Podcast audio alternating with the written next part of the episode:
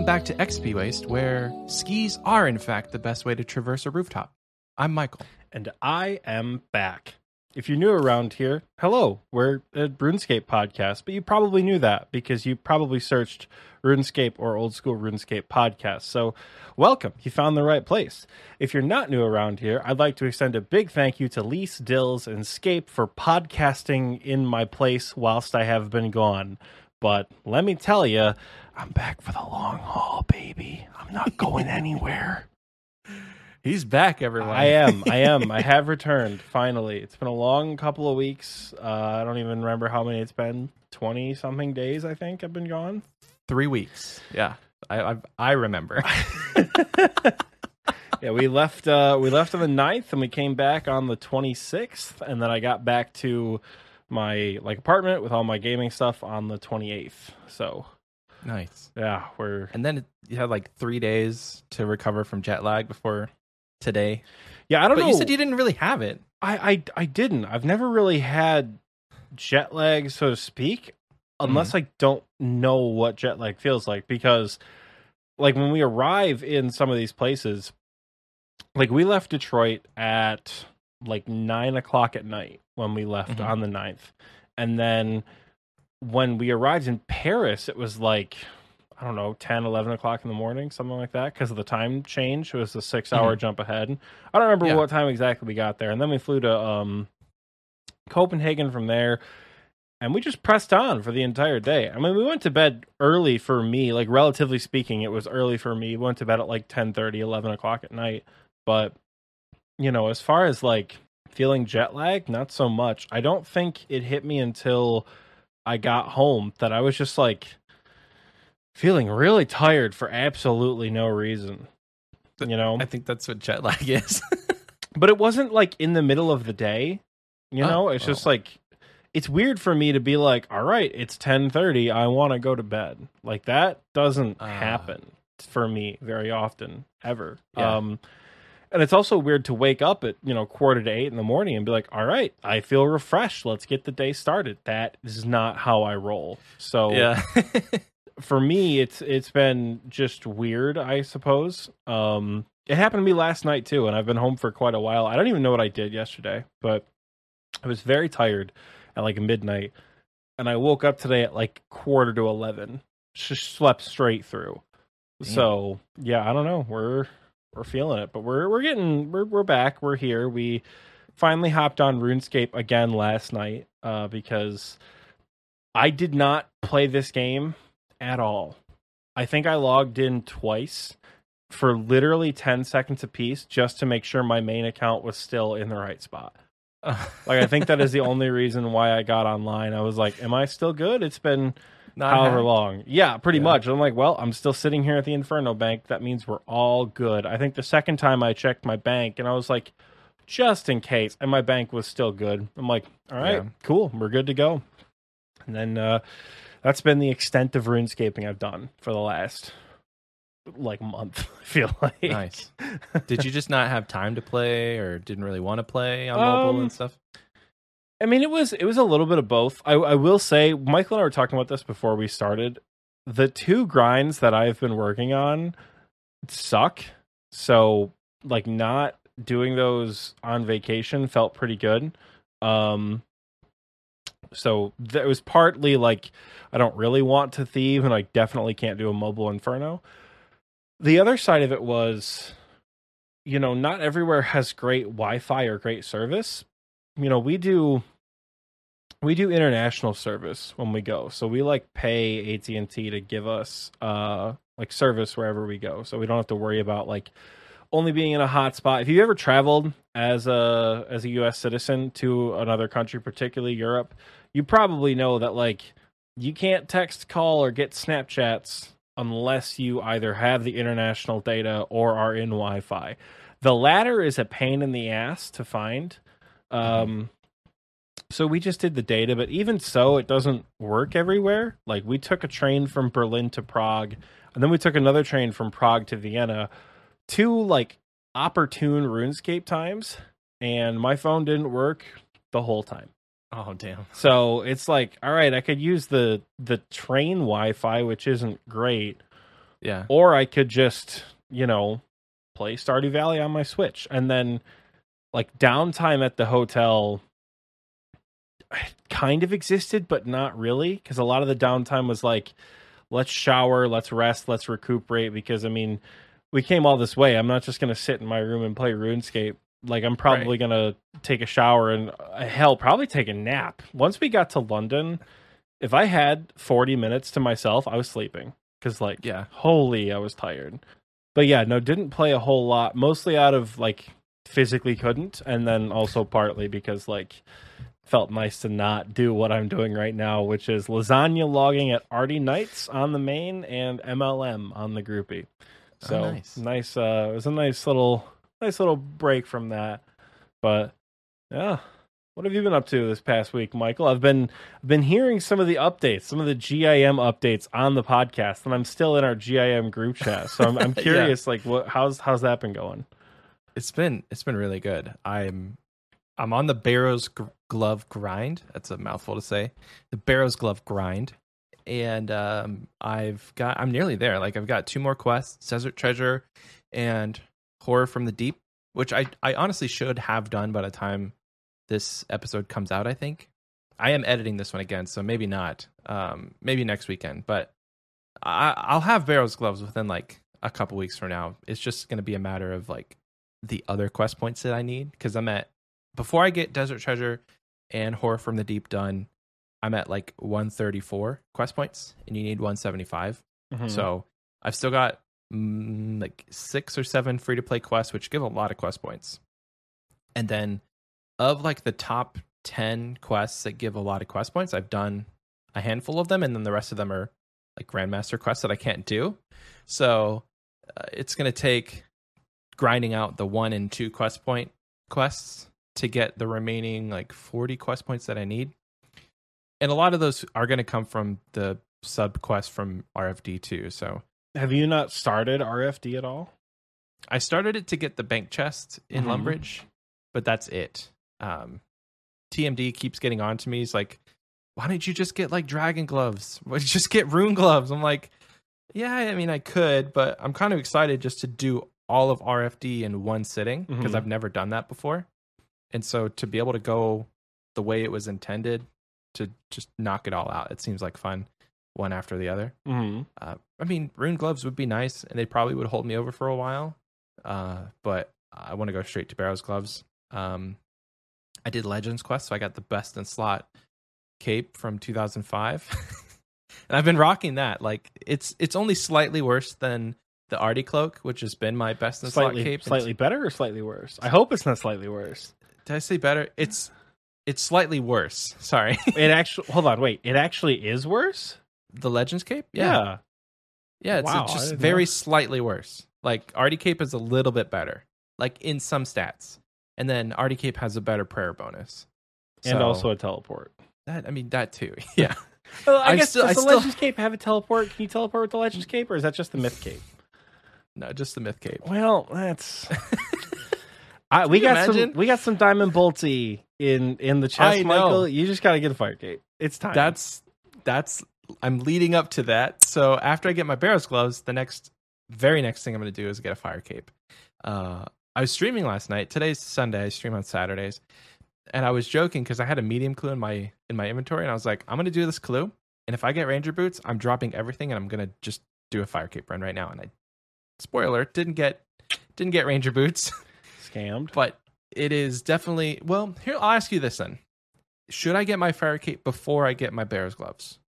Would it help at all with any of the boss fights, or does it matter? I mean, it's it's probably not gonna matter a whole lot. It's not the strength bonus is nice, but it's not like you have a lot of other strength bonus gear to really like, you know, add a bunch of max hits or anything like that. If you had like full Torva and an Avernic, but a Legends cape, I'd be smacking you with a stale baguette telling you to get a fire cape. But like you Sure. gotta fight you gotta fight a torso and like rune plate legs. And if I remember correctly, a majority of the bosses that you fight, at least in the final boss fight, you don't fight with melee. Like I Oh, think you maybe fight one or two of them with melee, and then there's the good old Gelatinnoth mother, who you have to throw everything including the kitchen sink at to kill. But nice. I don't. I I remember using a lot of mage when I got Barrow's gloves. So Okay. I mean, So it would make a difference then. it it it might on like a micro efficiency level, but I mean, it's XP waste. Is that really I'm- what we strive for here? You're talking to the guy that's wearing a Legends cape by choice. yeah, he's he's he's chosen to downgrade his back slot piece of equipment. But I mean, I think you'll be uh. fine. I think Barrow's gloves are probably going to be better at Jad anyway. I know TMD Right. brought up a point of like where God vambraces for the prayer Mhm. bonus at that point, but I Mhm. mean, you know, the faster you can kill the things leading up to Jad, the better, I suppose. Mm. Yeah. I don't But- know. Prayer's not really a, a huge issue for me because like I have 350 dragon bones in my bank right now. I can I and I can just go and get those prayer levels because I think that's going to get me to 60. Mhm. And at that point, 60 prayer is quite a bit more than I had last time because I think I literally had 43 sending Mhm. it last time. So it's uh it's going to be a bunch a bunch easier and we actually have a decent supply of prayer potions. I'm not trying to like hoard them. I have 60 in my bank right now. so Holy, like that's I have two. What? Um, I've been Yeah, gone for a long time. Holy. yeah, TMD gave me a, a boatload of ranarrs because I was trying to get Herblore for Legends Quest. Mhm. So he gave me a ton of runes. And the man's like almost 90 far- he's 88 farming. Like he's He's going. killing it. he's going. I think he's going to have the first 99 on the account unless I somehow just drop what I'm doing, get a blowpipe from Zulrah, and then you have to drop what you're doing and get 99 fire making. Then I think he's going to be the first one with the 99, and it's gonna- probably going to be farming because the man loves to farm. Of course, I looked my dumb ass once again. This is the problem with multi logging. I looked over and was like, "Oh, I'm 94 farming. What the?" F-? And that's yeah. it's on your main account. yeah, which I have to do a farm run. I literally have done nothing, folks. Remember, I said I got 99 cooking. I can train. I got 99 farming. I have not earned a single point of experience between July 9th and July 29th. Probably did not do wow. anything. Literally logged in to make sure I hadn't been hacked. And I'm pretty sure I gave you guys the off to get on the groupie to make Diamond. Bolts E, and that's Yeah. it. But I went back on the groupie. I think somebody was logged in for maybe five minutes, literally to make Diamond Bolts, put them in the chest, and then leave. And then get out of there. They, I think it was TMD. The man, this is how we know he's a king. I think I was running agility at Seers' Village Agility course. He got back on the agility course and logged out where I was. Because I'm like, That's awesome. I, I was running agility. I hadn't logged into that account the whole time. So, yeah. That's awesome. Unless he jumped up on the course. No, I And was I was doing Oh, agility. you- That's what I was. You're the only you're the only one who can make the bolts. I think yeah, Yeah. so he would have that's awesome. he probably would have had to- completed the course and then Got gotten back back, on. on the course. Yeah. Wow. So What a what a man. what a man. yeah, it's it's it's been a lot of fun. Um I I've I, I think I mentioned it with somebody. I can't remember. I think it was Dills. It might have been Scape. Anyway, I have like a year of membership on both of my accounts. So like there's zero pressure to to play one or the other. Mhm. it's whatever I'm feeling. Like there's been days that I've been like, well, for instance, recording these podcasts without Oxy. I've been playing my group Iron Man on some of them, and then others I've been playing on my main. So it really makes no difference to me, and I think that's been kind of relieving. So if you can somehow secure months and months and months of membership on both accounts you have, it'll make it less stressful because I found in the past like I've always kept monthly recurring membership on my main account, Mhm. but I've always been the kind of person to to buy a bond when I need it to play my other alt accounts, Mhm. and that's always just so stressful because you're like, well, now I don't even think I can play my main because I need I, I need to play these two weeks to to make this six mil worth it. Because right now bonds are actually six point eight mil. They're so expensive. it's almost like a dollar per mil from Jagex. Jesus. So if you wanted to buy money, do it ethically, it would be worth it. Yeah, I'm, I'm just saying. So So, Michael, we're going to use the XP waste ad money, and you and I are going to be kitted out for Raids 3. Let's go, baby. Shout out to Anchor for sponsoring today's podcast. thank like you, they Anchor, always for do. And buying shout out to our bonds sh- shout us. out to Anchor for getting Michael and I Ancestral and Torva for TOA. Hell yeah! I I don't even no. I don't think we have enough that. that I don't think we have that much money.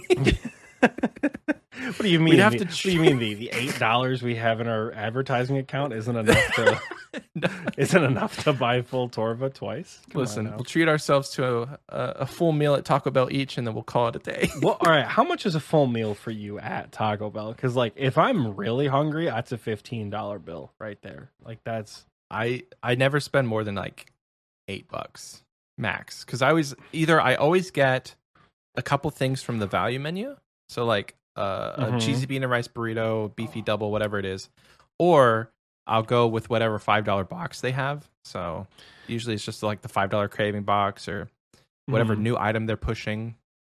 Lately, it's it's actually not been five dollars, which I'm kind of mad at Taco Bell for. It's like the the cravings box, and it's seven fifty. I'm like, Mhm. you guys are steering far away from whatever made you special. the light of the Taco Bell gods.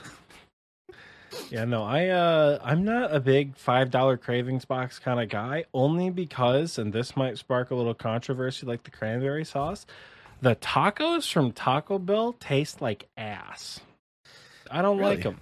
I love Taco Bell. It's one of my, if not my absolute favorite fast food places. Which, fun fact, they don't have any of in Europe. oh, There is not a single Taco Bell that I have come across in my entire time. We've been to, I think we went to eight different countries in 18 days, and not a single Taco Bell, not even in an airport. So Oh, keep that in mind. Um, but I think the tacos rarity. taste like ass. I don't like the ground beef that Taco Bell uses. Just period. I've never really been a huge fan of it. The chicken, the steak, and anytime they make, uh, God, I saw a tweet the other day that was like, "Here, try two of our new um whatever things." And someone was like, "How do I know if I like them?" And Taco Bell's like, "Does it matter? You're gonna buy them anyway." like, yeah, pro- probably. it doesn't matter. You know, Taco Bell is one of those interesting places that they they have a vi- like a wide variety of things, but it it boils down to the same ingredients. Like Mhm. you have a tortilla, you have meat, you have cheese, and that's that's your basis. And then you add rice and beans and some sort of sauce. But that's the combination. That's like the ingredients for half of the stuff on the menu. It's just prepared differently. Some things Yeah. are grilled, some things have, you know, like the crunch wrap. It's basically a taco, but you have like a little crunchy thing in there. So it it works. So anytime they have something new, I'm just like, is this just marketing to sell the same ingredients for more because it's new? Like the Mexican pizza, it's not good, and you could probably make that at home for Mexican about the same, but it's like okay. seven dollars. It's not. I mean, It's not the best thing on the menu, but like you know, uh, Yeah. to me, it comes down to it's even more broad than that. It's either beef or it's chicken. That's just where Mm. it is at Taco Bell. Yeah. I don't love their beef. I'll make an exception for the steak, but the Oh. steak is always unreasonably expensive. yeah, For- yeah. It's like try this new quesadilla, three fifty for chicken or eight fifty for steak. Like, no, not gonna do that. Why that. is there such a premium on beef? but the ground beef is like here we'll give it to you we'll pay you to eat the ground beef how's that so it's i don't know Yeah. it, it, it's it's weird i don't know how we got on this topic you know a new person just found this episode today and it's like these sons of bitches said this was a runescape podcast RuneScape podcast. Oh, you uh, forgot to mention the tangents, Oxy. Oh Dang it. yeah by the way we get very easily distracted on this show um Yeah, but it's kind of our thing. it is And I haven't spoken to Oxy in 29 days. So that's not entirely true have we talked? I think we talked one time we in chatted. a VC. We chatted. I literally was a ghost in VC. I have not joined a public VC in three weeks, probably. Yeah, we've talked via Snapchat and text, but like, Yeah, I was gonna say we've Snapchatted a shitload. I'm still in the GIM Discord that I have read. I read all the messages. I just Oh, often okay. don't. I feel like it's just answer. Me and it's me and TMD's like PMs at this at, point. at this point, yes. Recently, that's what it has been. Yeah, I'm like, you guys are killing on the group Iron Man. Yeah, because like I'm not logging into the GIM on my phone to do anything. So, but we're here. We're back. We're home. We're back on our bullshit. We're lasagna logging. Yeah, we're here for it. I We're doing I it. Yes. Yeah, we're yeah, ripping ourselves away from Stardew Valley and Ark, and Aw. we're playing playing some RuneScape. Yo, speaking of Stardew Valley, um, we got my wife a computer, a PC. I don't know if I told you or showed you pictures or anything, but like You did not. she's That's got a new. fully okay. fully fledged PC, and yeah. uh, she's been playing a lot of Stardew Valley. So you setting it up in the same room as you or no? no, no, she's got it in her office. Nice. Yeah, nice. I'll send you a picture after this. Nice. Yeah, she's so what happened was Prime Day, and I don't even think I told you this. Prime Day happened, and on a whim, I just bought a 3060 graphics card. Yeah. Um, I was like, I, and I don't know if it's actually helping with the editing, but you know, I'm I, Mhm. I'm trying to make myself feel better. So I got, I got a 3060 graphics card. I got 32 gigs of RAM, and I just had these old components sitting around now. So like I had Mhm. 16 gigs of RAM. I had a 2060 Super, and she was the conversation kind of got sparked after she was on the podcast and we were talking about gaming and you know all that kind of stuff. So she was looking at getting a laptop, a gaming laptop, and it kind of just happened that it was going to be around the same price to get her an actual PC that's upgradable versus a gaming laptop that is harder to upgrade but still can kind of be. So all she needed was a motherboard, uh, processor, and a power supply, and a, a couple other things. Got fans and stuff, but I had an old case laying around, so like she got it almost for she got it pretty cheaply, which is great. But yeah, I'll send you pictures after this. But she's been playing. The whole point of that was she's been playing Stardew Valley. Hell yeah. I love Yeah, yeah, yeah. Stardew. I'm playing it on my Switch though, not my PC. Yeah, So- she has it for Switch too, but she prefers the PC. I don't know. It's the controls, I guess, are easier.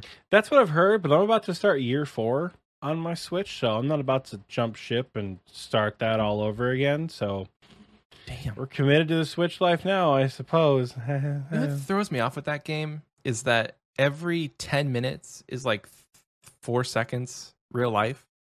And yeah. it's like, you must be walking very slow to only make it from one side of your house to the other. And it took you 30 minutes. Yeah. But in real life, it took like eight seconds. I'm I'm working Throws on me off. I'm working on getting those teleporters that you can just like bounce back and forth between parts of your What? parts of your farm. But That's a thing. yeah, that's end game shit. Damn. That's- the Stardew Valley end game is surprisingly intricate after the Hmm. recent update, like last year or something like that. I was Nice. I thought it was just going to be make money and farm and call it good, and then it's like, all right, congratulations, you've beat the main part of the game. Here's Stardew Valley two. Like that's pretty much what it's like. So it's a lot That's of fun. Yeah. Damn, there's a green stack of Marks of Grace on the ground right now. That's cool. What? Ardy just poops out Marks of Grace if you've never ran the Ardy course. So the the whole time we've been talking, which is 20 minutes, I've gotten 10 Marks of Grace. God damn. So one every two minutes. So just 100k sitting on the ground right there. It's really good. It's you good money maker if you need it. You don't have to. Um, they they just sit there indefinitely. so you're just letting them stack up forever. Uh, until you log out. Yeah. If you log out, then bye bye. so you, I pick them up every ten just because I don't want to DC and lose them. But Mhm. I I just let them sit there. You don't really have to pick them up. It's a weird mechanic. I don't know why it's like that, and it's not like that on any other course because they just don't despawn.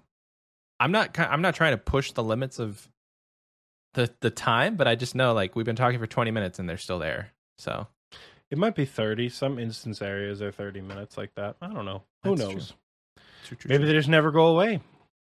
maybe I'll Google it. I'll I'll I'll satiate my curiosity with a Google a Google search. What a sentence right there. What a 21st century sentence that was. Holy. You should use it in your everyday life because it's it's quite nice. Yes, let me satiate my curiosity with a Google search. Yes, yes. What are we talking about today? We're talking about a whole lot of things on a very kind of superficial level again. So, Mm. kind of getting back to reality and getting reacclimated with the world of RuneScape that I have been away from for what feels like an eternity. Uh, you're a RuneScape player, you understand what I mean. Uh, A lot of things have happened. Uh, they have updated the C client, which again, still don't use because that's Nope, on nope, nope, Steam. Don't use the Steam client unless it's on the Jagex launcher. I'm not entirely sure. Uh, I haven't Uh. checked the Jagex launcher to, to find out.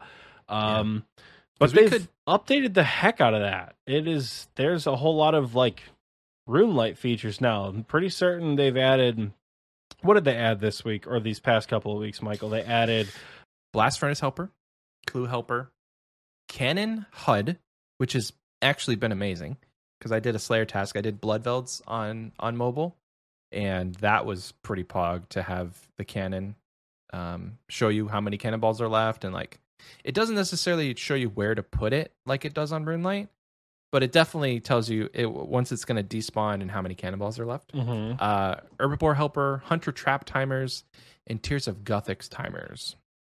That is the full list of things they added last week. The biggest one, though, I think a lot of people are talking about is the Clue Scroll Helper being kind of controversial. So, do you know? Have you have you read into it? Do you know anything about the Clue Scroll Helper? this went when I say completely over my head, like I saw a tweet one day or an Instagram post or whatever it was that Jagex tweeted something about a guy running after a clue scroll somewhere. I thought they maybe were doing like another crack the clue event. I'm like, oh, for raids three, that's awesome. Yeah, And then it turns out they just added a clue helper plugin, which I don't know how I feel about that.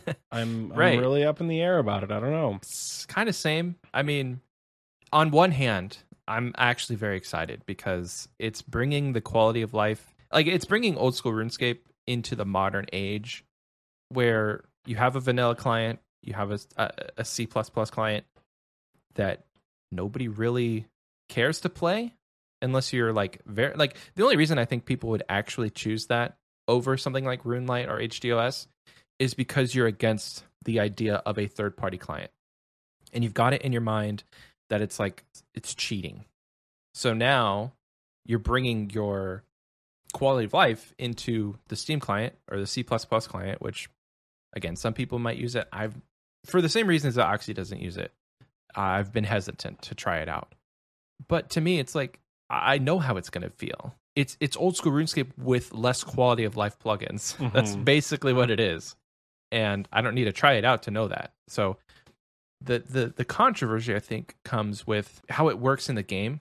So one thing that I that I have heard, I ha- again I haven't tried it, but I have heard that like for Charlie the Tramp and what is the other one, Sherlock, the clue helper will actually tell you what you need or tell you what the step is before you even get there. So, for instance, if Charlie's going to ask you to make a leather chaps, it's going to tell you in the clue helper, "Oh, Charlie wants leather chaps, go talk to him." So you can literally just like instead of going south of Varrock, grabbing the clue from Charlie, figuring out what he needs, and then going and getting it, you can just have it ready, and that step takes way less time. Now, I have heard that that's because the like it's coded on the server side, whereas the one for for RuneLite is just client side. So like they don't know that information until your character interacts Mhm. with the NPC is why RuneLite doesn't have the uh, the info before you get there. So it's a little controversial in that in that regard, um, because that's like that's if we're talking apples to apples, like that's an obvious improvement, and it could lead one to to suspect is Jagex like intentionally making the plugins better to one day take people away from RuneLite. Just the same way that it happened with OS Buddy. Like OS Buddy and RuneLite were exactly the same. Apples to apples, they're a client, right? But RuneLite started adding features for free that were more enticing, that were better than OS Buddies. And so everybody jumped ship on OS Buddy, and now the main one is is RuneLite. So like you got to think from a developer standpoint, you have your own client, but nobody uses it. Well, how do you get people to use it? Like I'm thinking business terms here. Like they're sitting in a meeting, they're like, guys, we have to figure out how we're going to get people to play on our client because say they add microtransactions one day, they're going to potentially be able to advertise that kind of stuff on their own client. Like I can't foresee it's easy to implement things that you want uh, if your client or the majority of your player base is playing on a third party client. That's the whole the whole point to this is like a majority of their player base is not even on the home client.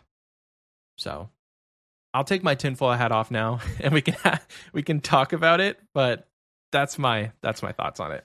I don't know if it's as tinfoily as you might think. Um, the the thing with that is I have I have two points. The first being I I guess like as far as the clue scroll helper plugin specifically, it's never been in the main game, and clues in the main game are kind of difficult to solve without it. Whether it's the Mhm. puzzles or the anagrams or the coordinate clues, you know, some of the riddles are fun to solve, but like I ain't got time to whip out my sextant like I did back in the day. So I use it on Room RuneLite because it's nice, but at the same time, if it's implemented into the main game, what's the fucking point of having a clue scroll?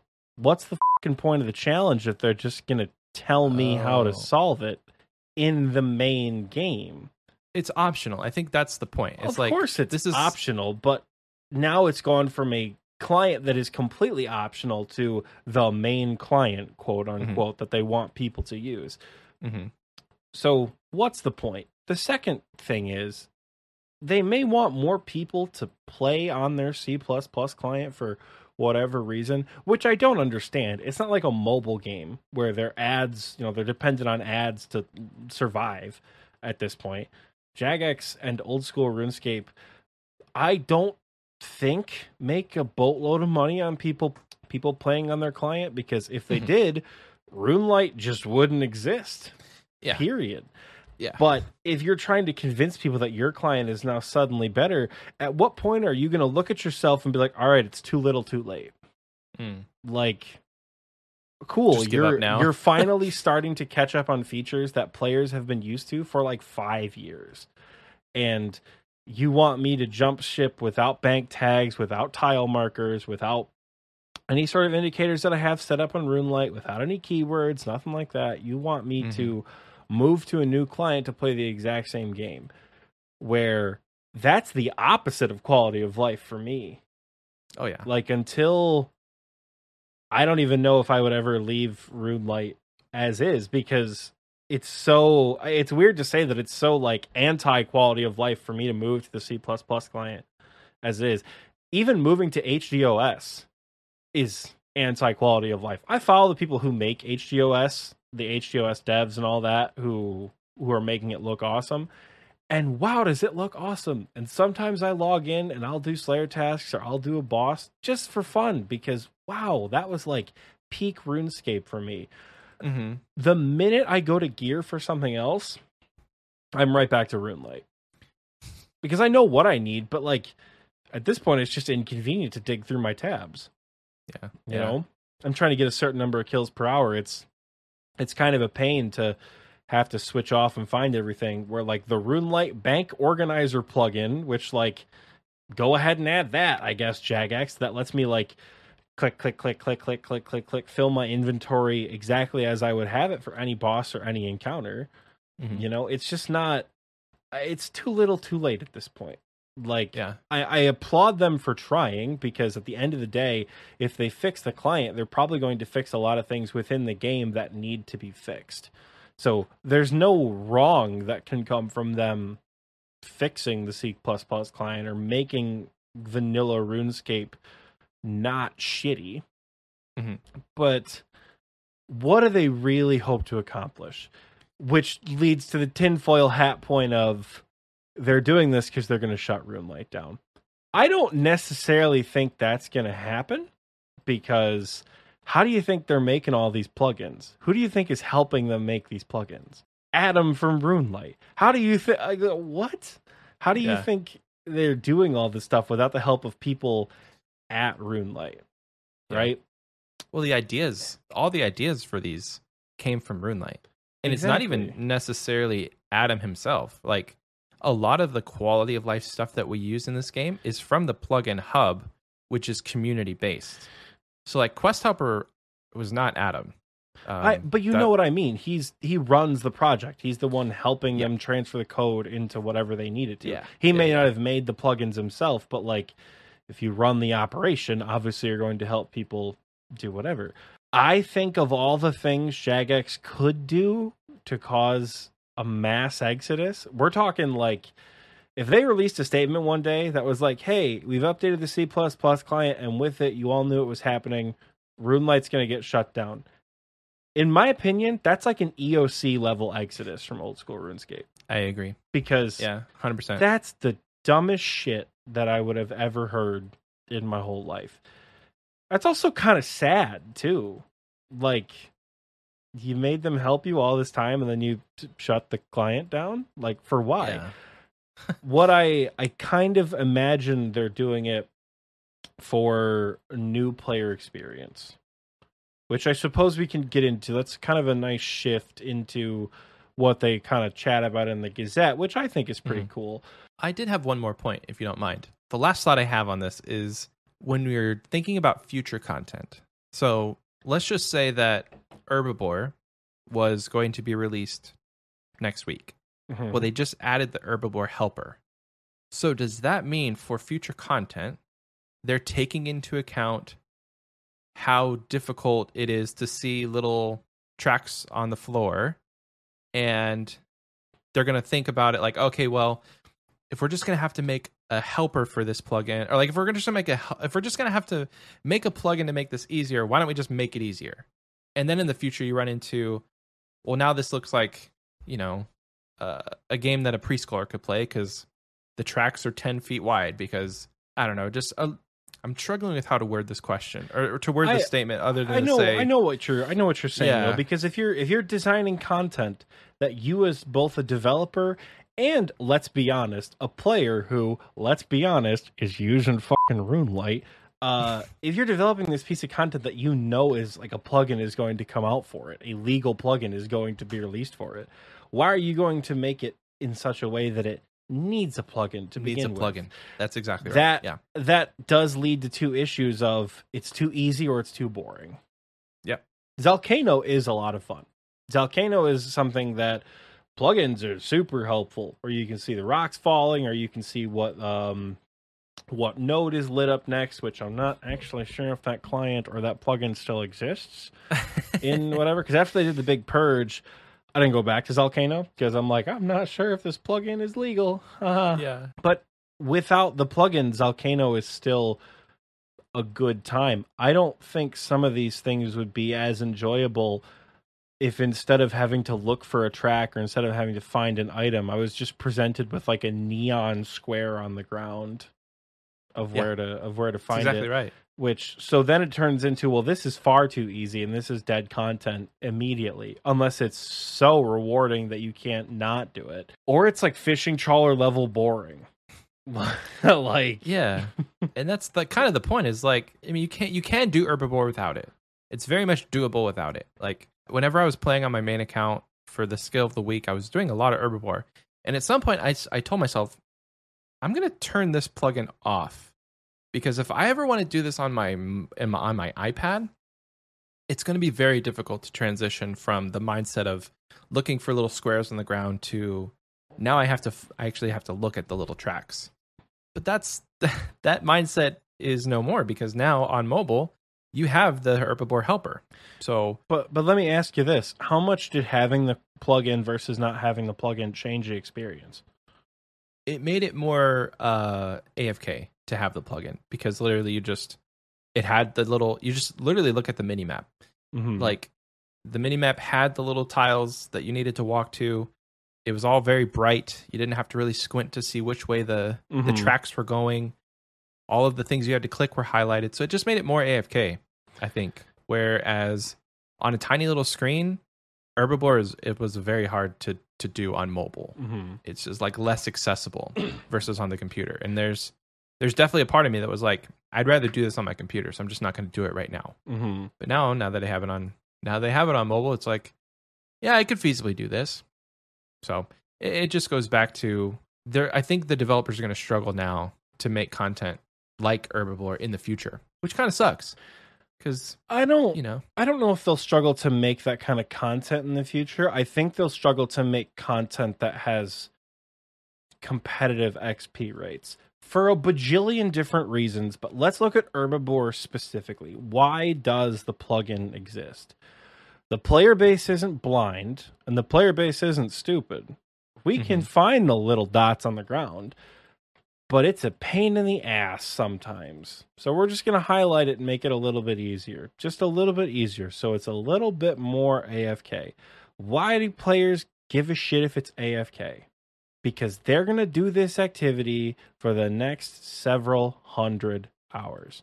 Yeah. someone who's just starting Herbiboar probably thinks it's awesome. I've never done Herbiboar on my main account before. I have uh 112k till 80. So maybe I'll get that by the end of next year. Who knows? Um I've never done Herbiboar on my main account before. If I had never done Herbiboar, period, never done it on leagues, never seen my friends do it, it's a cool concept. You track something all over this prehistoric island, and then you get rewarded with potentially high level herbs. And with 90 Herblore, I'm probably going to make a little bit of good money. Not the best money in the game by any means, but maybe I'll snag a Torstol or a Snapdragon here and there. That's not too Mhm. bad. When I'm 500 KC deep, I don't really want to do that anymore. Yeah. So the quality of life in the AFK doesn't come from oh this activity is so difficult I need to make it a little bit easier. It's I need to make it a little more brain dead so I can power through it.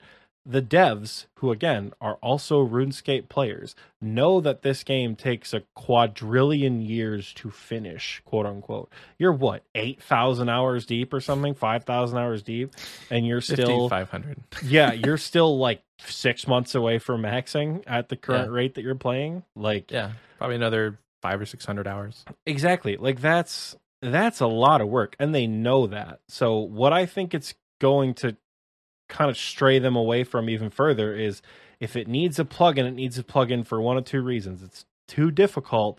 Or it's the best XP available, or some of the better XP rates available, and it needs uh an as like an assistant so to speak it needs an Herbiboar Yeah. plugin it needs i can't even think of another another example off the top of my head you know Well, they added a blast furnace helper.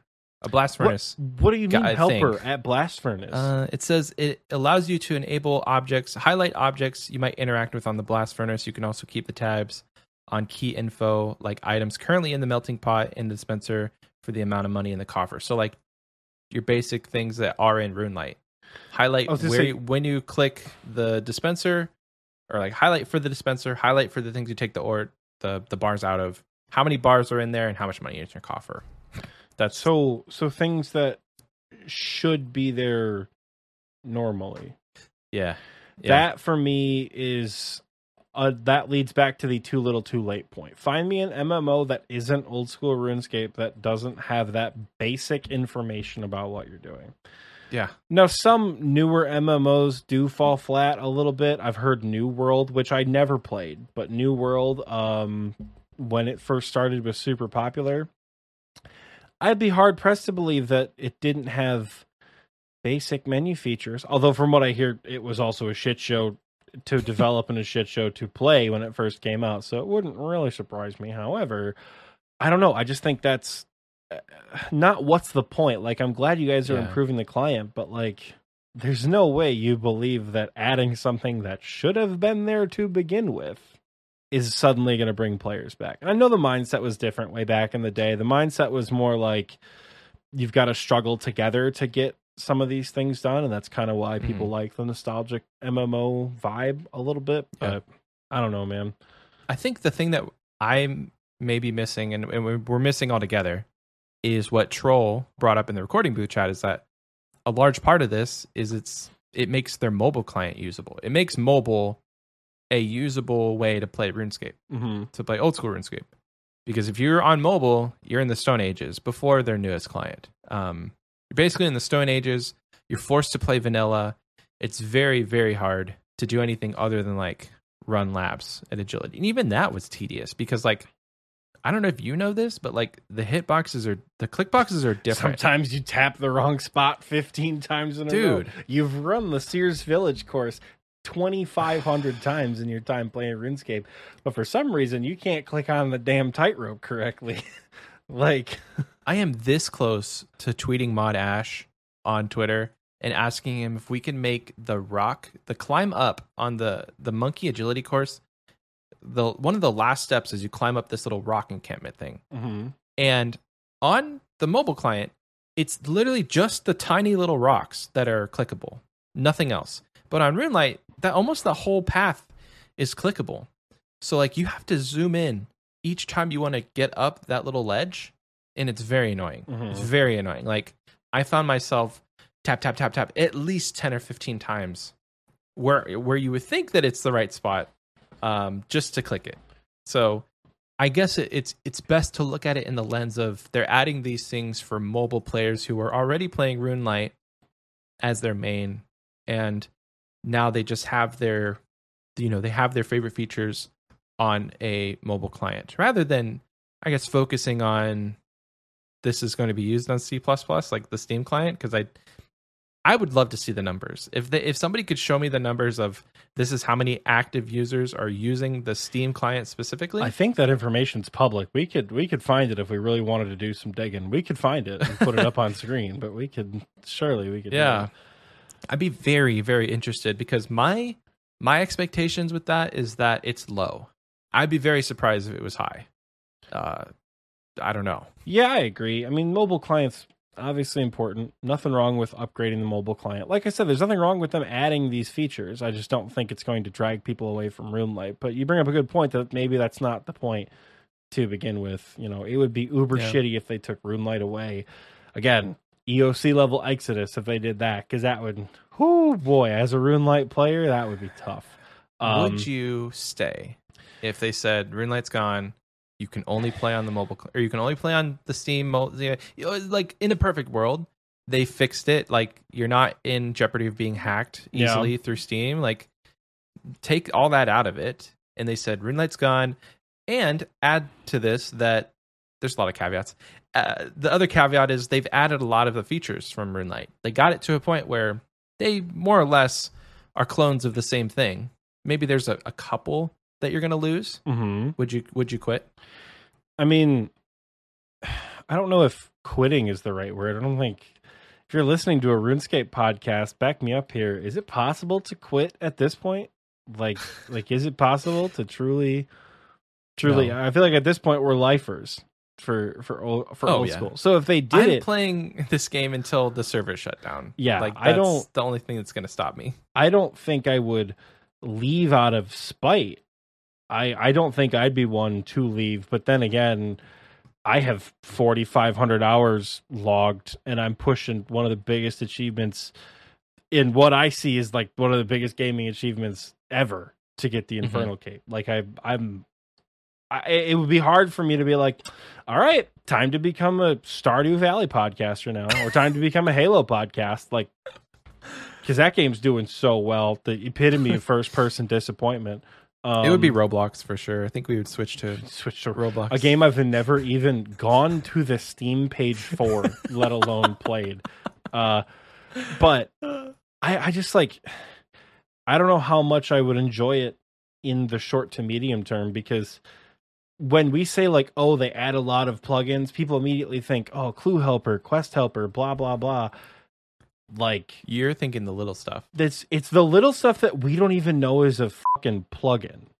Yeah. It's one of those like go back to the Menu vanilla client go to the vanilla client like six months ago and then open RuneLite on a different account and be like, wait a second, that's not a vanilla feature. Things Yeah. like that that I think would be would be a big detriment. I think even Yeah. like the bank alone would be. I'd have such a hard time. I'd have to reorganize my entire bank. No, if- I think they took because you brought it up away. you brought it up earlier, like bank tags is a big one, but I really think that Jagex they could develop a way to make the bank more usable. I don't foresee that it's very hard. They could, but the question is, would they if that was the case? I think they will. I, I honestly think that that's one thing that they will probably do because of mobile. I'm sure they will, but they say down the line in this Gielinor Gazette that you and I are looking at, um, that one of the big things they want to prioritize is ground items, which Mhm. is one of the biggest outcries as to why people we know don't play mobile and don't play vanilla Yeah. because when you're bursting, it's a pain in the ass to have to hold your finger down and look at whatever's on the ground or Yeah. right click and see all that. I know some people do it for the nostalgia or like YouTubers do it because it looks better in the footage. Um, Oh, they turn them off. yeah, they turn the ground items off because when you are bursting, it's kind of like you've you you have all done tasks where you have a shitload of items on the ground. It's a mess to look at. So Killing Dagannoths is the word. Like in the lighthouse, just cannoning any, yeah, There's anything stuff you can like machine dude. gun with a cannon or kill with ice barrage or something like Kraken, where you just like sit there and don't pick up the loot forever. It's like you know, inch stack of items. Exactly, yeah. So like sometimes it's turned off, but like that's not in the game and they're still talking about adding that. They've talked about upgrading their C++ plus client. When did they start that discussion? Was that like last year sometime? 2021? They talked about the Um, three-step roadmap to like add shit into the new client. I forgot when that news post was. 20 it was it's either been a year or 2020 like it was it was in 2020 or 2021 I think it's it been was a while 21. I think it was 21, yeah, but maybe it was after the uh, summer summit, which even then was a year ago. Yeah Can you believe that? The summer summit was a year ago. did we get everything besides what we are talking about the mobile client we got everything from that right we are going to get raids soon We got Group Iron Leagues Man, three, Raids 3, Group less Iron than a month away. Raids 3, Group Iron Man, Dead Man mode, Leagues. Yeah, we got all of it. leagues all of Which, okay, like, so where's our summer summit 2022? I know Probably dude. buried underneath all the shit that Raids 3 is going to release. Which, yes, we we know that Raids 3 got a release day. We're going to address that right now. August 24th, mark your calendars, take time off, be sick that I day, did. don't have a job I- like me, whatever you're going to do, make sure you have that day off so you can play. Oxy, i got 24th 25th and 26th off. Hell yeah. Now we just have to teach you Theater of Blood in two weeks, and then you'll be good. to go. no i'm just going to go into No. toa forget tob forget it We're teaching you TOB, Michael. i don't think you need tob knowledge to to absolutely TOA. not. The the first people that like so when TOB came out, there was a race around the world to get the first completion. But it Mhm. took people like eight to twelve hours to get their first completion at Theater of Blood because they were running around the arena T-bowing Verzik, trying to like they thought the lightning bolt was like um like guaranteed damage, like you couldn't do anything about the lightning bolt. They were it was Uh-huh. a it was a mess. They T-bowed everything. They were T-bowing Right. bloat for a little while. oh Um, gosh dude Like if you watch the Woox and Bodhi video, they go in with like max range, a twisted bow. They bring like a tentacle whip, and that's it. They don't bring any mage gear. They Oh, wow. just go in with whatever they have. Um, it took people hours to do that. It took people two days to get their first infernal cape. yeah And Even then, once Damn. Woox got it after 48 hours, it took them forever. The testing team for TOA got their first completion on their first attempt without any invocations. So to say that you need Theater of Blood for Tombs of Amascut, probably not. But the content's not out, and we don't know what the invocations are going to do. Maybe Yeah. the base version is an absolute joke, but they turn on invocations that make TOA with a certain set of buffs and debuffs more difficult than Theater of Blood. right Maybe there's an I invocation read- where enemies like path around safe spots or some crazy shit like that. Who knows? That'd be cool. I did But, read that uh, like their idea is to make it customizable. You can choose the order that you want to go in. You can choose the invocations to make it more difficult. So it's not just your stock standard, you know, five room raid with the same difficulty. You're just grinding it. Like you can make it, you can make it more interesting if you want to. Which I'm very excited for that. Like I think, Yeah. I think Jagex has learned a lot from the last. What has it been like five years now? What did, did Chambers of Xeric came out in 2018 or 2016. Theater of Blood was 2018. so eight years of raids in the game, thousands of completions No, on six years. certain not accounts. eight years. Six years. Slow down now. I'm not that old. Six years. Oh, sorry, six years. Okay. God, we're bad at math on this show. I love Holy math. Shit. um, they've, I mean, millions, uh, millions of completions so far of data. So, you know, they've they've got. They're not. It's this is not their first time around the block. You know, it's not their first rodeo when it comes to a raid. So Mhm. I think it should be should be good. Yeah. And I'm sure metas will develop, but for right now, it's all just choose your own adventure. But I think entry level, should be significantly easier. We're not going to talk about that right now, though, because No, they that. said leading up to Raids 3, they will be releasing all sorts of new information, new videos, new content. So, probably the week of Raids 3 release, the episode that will come out the day after Raids releases, Michael and I are probably going to do a lot of talking. We might spend the week before that talking about it as well. You know, we Hmm. love how does this affect the mid game around here. So, you might see that episode coming at you real soon. But the only thing I did want to bring up is I'm just going to call it. You heard it here first. The teaser room with all the pillars and shit and the stuff on the floor and the mirrors that say stationary in the back. That's a light puzzle room, and I want to throw myself out a window already.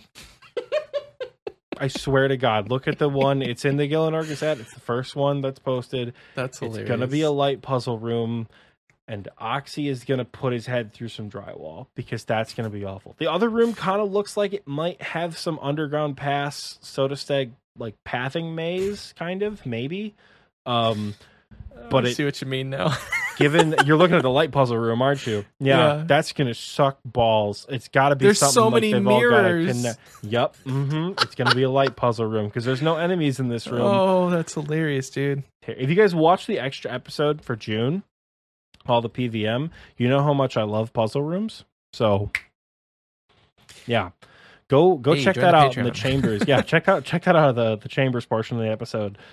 That's going to be brutal, but otherwise, I'm very excited for Raids 3. Now, earlier we did mention that they're kind of upgrading some of the stuff for um for the C client and the Jagex launch or whatever it is for possibly new client experience and or not new client, new player experience. And I think that is important because you can determine whether or not an MMO sucks in the first hour, Mhm. so to speak, you know, and I think that adding these things are going to help this absolutely archaic game in all senses of the word. It looks archaic, it plays archaic, the pathing is archaic. Find me another game that runs on a tick system that's not specifically a rhythm game. Like you really you can't do it. Like you have to It's not there. most other video games you can put an infinite number of inputs in any given time. Whereas with RuneScape you've got, you know, the tick system or whatever. This game is old. So improving it to make it less old or feel less old rather is very important for new player experience because like picture whoever would have started playing RuneScape back when we were kids. You know, when we started playing as kids, it was RuneScape or you paid a lot more money to play World of Warcraft. That was it. yep. Now there's- yeah. Yeah, now there's a plethora of shit to do in conjunction with all of the really fun, awesome looking games that you already play. You know what other games are out there that are also infinitely playable? First person shooters. If I'm That's true. trying to go for, you know, Damascus camo in Call of Duty and you want me to play this shitter 100 beats per minute medieval point and click game, that doesn't man, I'm not going to want to do that. I'm going to go back to Call of Duty. But hooking people is important and letting people know that, like this game is fun and modern even though it looks kind of old and janky like that's that's important and i think people don't download RuneLight off the rip when they first find this game they're going to Unless download the vanilla client Yeah. But but how often do you have friends all right all right you're a runescape player and i think you may have said it in one of the past episodes either you or dills how many people have you seriously recommended old school runescape to Oh, that was Dills. Um, me like two. anybody, anybody who's listening to the show, how many people have you been like, dude, you've got to try this game. It's free to play at first. Yeah. It, it is so much fun. There's quests, you fight monsters, you do all this fun bossing, you hang out with your friends, and that only requires a 2,700 hour time commitment to get to. Like, you've got to play this game, dude. It's so much fun.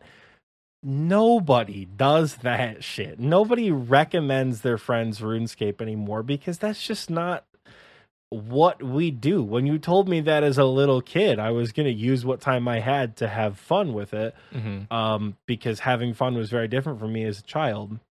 So I think when people find this game, they don't usually have a ton of friends to start out with, and I think a new Steam client, God forbid it ever anything goes more wrong with that, or a new Jagex launcher plugin, whatever it is, or not plugin client, is important for new players who want to start the game. They want to get off on a good foot, and I think they've improved on that with like what are the adventure paths that we talked about Yep. all that Yep. time ago. They added the activity advisor, Yeah. and I really kind of wanted I wanted that to be on one of my accounts just to see what would pop up. Because like Can you not enable it, or is it only on a new account? they added it to only certain accounts to start. So neither of my accounts. Is it on RuneLite though? Like, is it is it a C plus plus thing? I mean, I wouldn't think it's client based. I would think it's account server Account based. Like you said, Okay. server side. Yeah. So I don't think Okay. you could log into. You know, you could break the rules and log into Blue Light if you wanted to. I'm sure the activity advisor would be there if it's on your account. Don't log Yeah. into any of those cheat clients, by the way. Um, Instant ban, by the way. Yeah. Like Uh, they don't they don't play. but uh but I really think that would be that's fun for a new player because it kind of shows you what to do. They do that in RS3, which is helpful. They kind of tell you where Oh. to go and what to do next. And that's I see what it is. That's cool. That's nice for a new account. I think it would be humorous to see on some of my accounts What it would Just- tell you. what it would tell me like am I in line with what the activity advisor wants me to do I would love to have it on my Or- group Iron Man. or does the activity advisor this is going to sound like the sweatiest question ever does the activity advisor know the metas for what an account build is like is the Oh. activity advisor going to wait and tell me to get a certain combat level before i do waterfall quest is the Huh. activity advisor to like try to point me in a certain direction as opposed to like the optimal quest guide that we see everywhere whether it's the osiris Yeah. guide or something whatever like can the activity helper do that? Is the activity helper that smart? Does it know what people have created with this game? Or is it just like, ah, yes, you have achieved 13 combat. Time to begin the sheep herder quest. Like, is it just that mechanical? Who knows? I, I, would think it'd be very interesting to see. So I can't wait till they roll that out. And it will be very helpful for new players who join the game, which there's got to be some decent amount of new players joining the game, right? You think if it was just us endgame lifers, they would not give a shit about this, but That's a good point. That's a great point. Yeah, if it's if there's nobody if nobody was joining the game, then why would they be putting adventure paths and and all of this stuff for low levels like Giants Foundry? I mean, there's that's a low level activity. If it's it's good for early smithing. yeah, what's It's what is the barrier for for late entry game. for Giants Foundry? What's the smith level you have to be? Like 29, 20, 30? okay, so do a quest and then do another Yeah, quest. essentially. Like okay, cool. Essentially, yeah, you do you do the Knight Sword and then you do the Giants Foundry quest and then you're there. Like you're you have access to it. But so that's another question with the activity advisor. The knight sword requires iron bars, right? Uh-huh. To to complete. So do we think the activity advisor is smart enough to know that you can get iron bars before 15 smithing or do you think the activity advisor is like, "Hey, you should get 15 smithing so you could do the knight sword." Do you think the Mm. activity advisor knows that you can just pick them bitches up in the wilderness and call it a day? That's On a the flip question. side, do you think a new player knows that? Probably not. So Probably I'm I'm no. interested to see how they balance it around like someone like you or I who could start a new account and be like, you know, off the tutorial island within 12 hours, we're like 750 total level, like ready to go. We're good. um versus someone who's like, "Oh, I played this game when I was 6. This is awesome." you know, like interested to see where the activity advisor goes with that. But I think I to that point, I think I have less than 100 hours on my account and I'm like considering, you know, Fire Cape run. So it doesn't take that long to get if you know how to do it and you and you know the efficient methods, it doesn't take that long to get to the mid game. mhm. Going through the mid game takes ages. you know, you're like it, it it takes you 100 hours to get to the mid game, but then you're not leaving the mid game for another 1000 hours. So, I have luck. apparently 432 hours logged on my group Iron Man oh account, damn. Which have- is gross. I don't know how they did that. How many days do you have in your GIM? Let me log out and check. I'm I'm actually curious. I thought it was I thought it was 100 100 hours. Give me one second. It's gonna be like 300, something like that. 14 days. Oh, that's a lot of hours, my guy. That's like 350 hours. All right, so I just checked my group Ironman. I have 336 hours. Sorry, it's not Yeah. 100 hours. I don't know I where was I, like- got 100 I was like, dude, from. there's no way you've been that efficient. I'm sorry, but there's no way you've Yeah, I gotten. A, you're going. To, you maybe try to fire cape in your first hundred hours. You, Oh, maybe. everyone knows. Maybe that's what it that went. was. But um, Damn, that's that's funny. No, 330, 338 hours exactly, and um, that's way more than I thought I had. So thank you for correcting me there, Oxy. I, I wasn't trying. logged To, I was also just as curious as you were. I wasn't like I wasn't trying to be like, um, actually, you have more. I was just like, there's no way you have that many or that few on the account, and your account's where it's at right now. Like, so we're good, but we're not that good. Come on, let's now. redact my a former statement. No, it's not 100 hours to Barrows gloves. It's it's more like 400 hours to Barrows gloves. Probably less if you're really good and really efficient at the game, which Michael and I are not. If you're a new player and you have found this podcast and you're like, hey, my favorite form of media is podcasting, and I'm going to listen to this podcast about this brand new game, old school RuneScape, that I picked up, and it's going to be super cool. If you would like to make friends and learn more about the game, join the Discord or any Discord of people. I'm biased towards ours because we're super chill and we don't have any requirements period to do anything. It's very true. Come say hello if you're if you're brand new, come say hello. And we're also curious, how how did you find this this just this? How did you not the show, the game? How did you find Oh, the game. old school yeah. RuneScape in 2022? It's very it's very true. I, I suppose there's like one more thing that's worth talking about momentarily. They're talking about rewriting uh rewriting some of the quests. They've they talked about rewriting the feud, rat catchers, and legends quests, which should be interesting. I haven't done rat catchers yet. This is what I thought when I read this. I haven't done rat catchers yet on my group Iron Man. Should I just wait until they rewrite it? But then I I- also am very curious because I haven't done rat catchers in a millennia to even remember. I I I, I know that it's annoying, right? Because you everybody hates it. So um, I, my thought process here is: Do I wait or do I not wait? Should I suffer so I have the memory of suffrage, and I can be like, "Listen, guys, I did rat catchers before; it was good." you you you you new players have it so easy. Or should i just wait until it's easy and be like yeah this is so great. I don't know what you're talking about. I don't know. I'm, I'm struggling with that because it's it's a quest that i could do on my group ironman at this point. But i don't i don't know what they're talking about with the legends quest though. Maybe They- it's that and deals Probably with because it's boring as shit.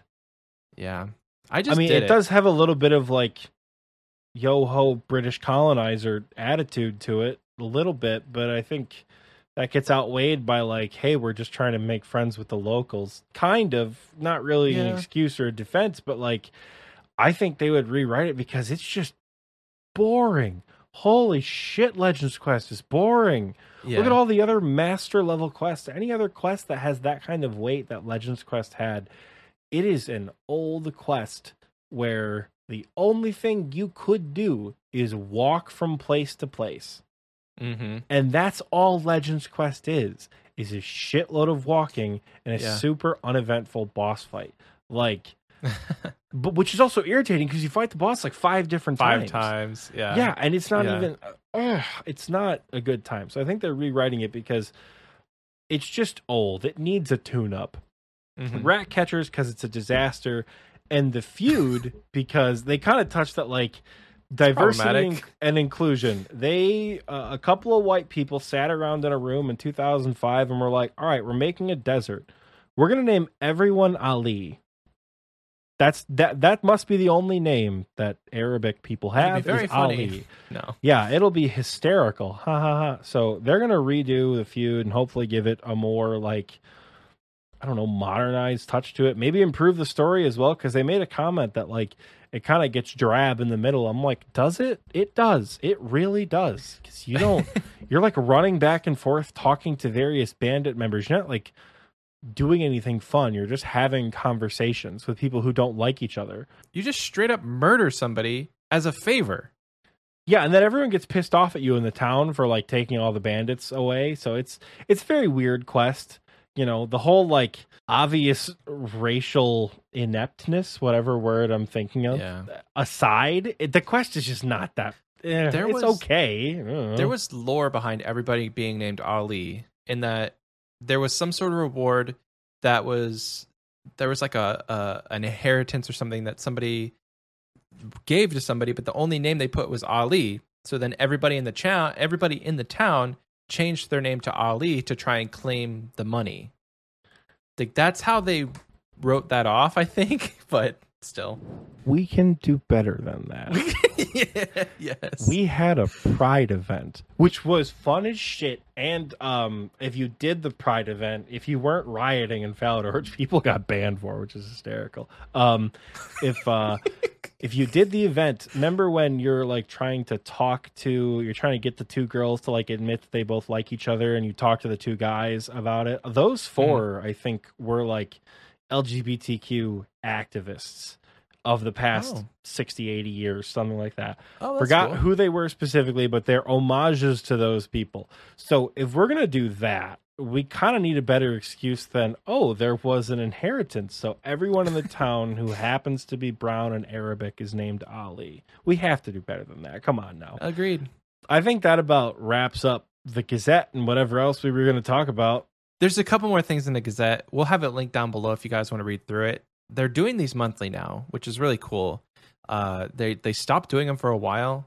I don't know why, but now they're back. Other notable things you could read are going to be in there. It's going to be in the link below. So check it out. Uh, is it time to go to break now?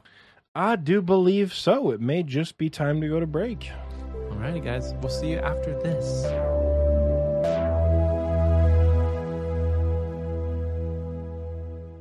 Why, hello there, adventurer. My name's Razlo, and I've traveled all over this here continent collecting treasures that I think you, you, you, you We interrupt this broadcast to bring you an important safety announcement. Attention.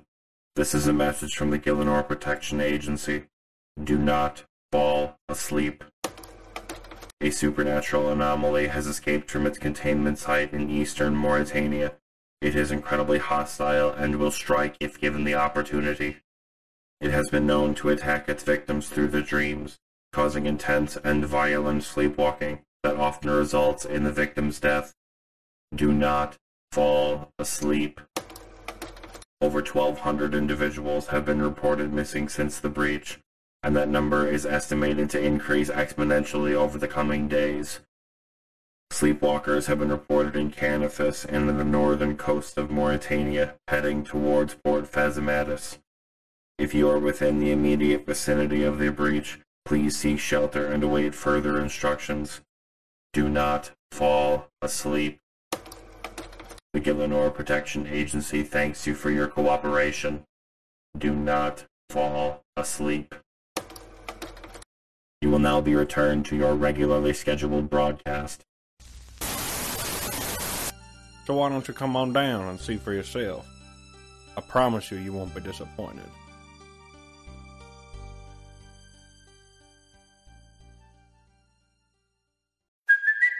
Hey, it's Kaley Cuoco for Priceline. Ready to go to your happy place for a happy price? Well, why didn't you say so? Just download the Priceline app right now and save up to 60% on hotels. So, whether it's Cousin Kevin's Kazoo concert in Kansas City, go Kevin, or Becky's Bachelorette Bash in Bermuda, you never have to miss a trip ever again. So, download the Priceline app today. Your savings are waiting. Go to your happy place for a happy price.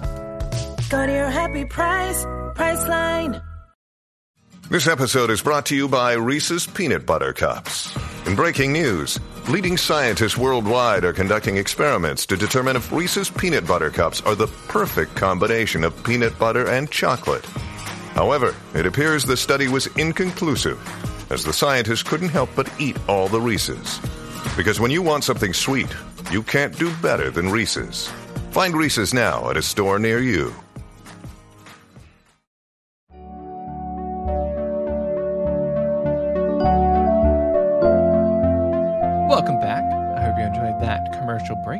Because I know that I sure did. And Oxy did too because he hasn't seen it in a while. Is it is it is it really bad? This is What? Can I admit something that's probably going to be really bad and probably some people will be like, "Oh my god, I do the same thing." But like Yeah, go for it. I fast forward through the commercials when I listen to these podcasts on Spotify. okay, hear me out. I feel like I have the right to do that because I made probably 90% of the commercials. And sometimes I edited the episode that I'm going back to and listening. so, like, I feel like it's okay if I do that.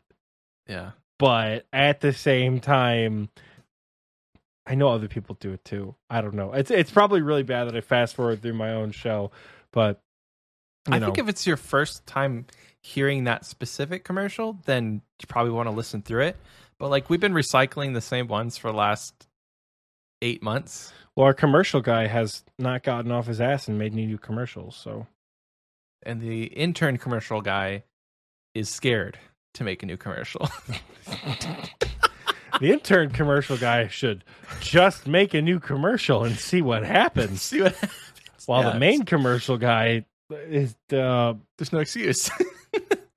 I wish I I wish yeah, I don't know.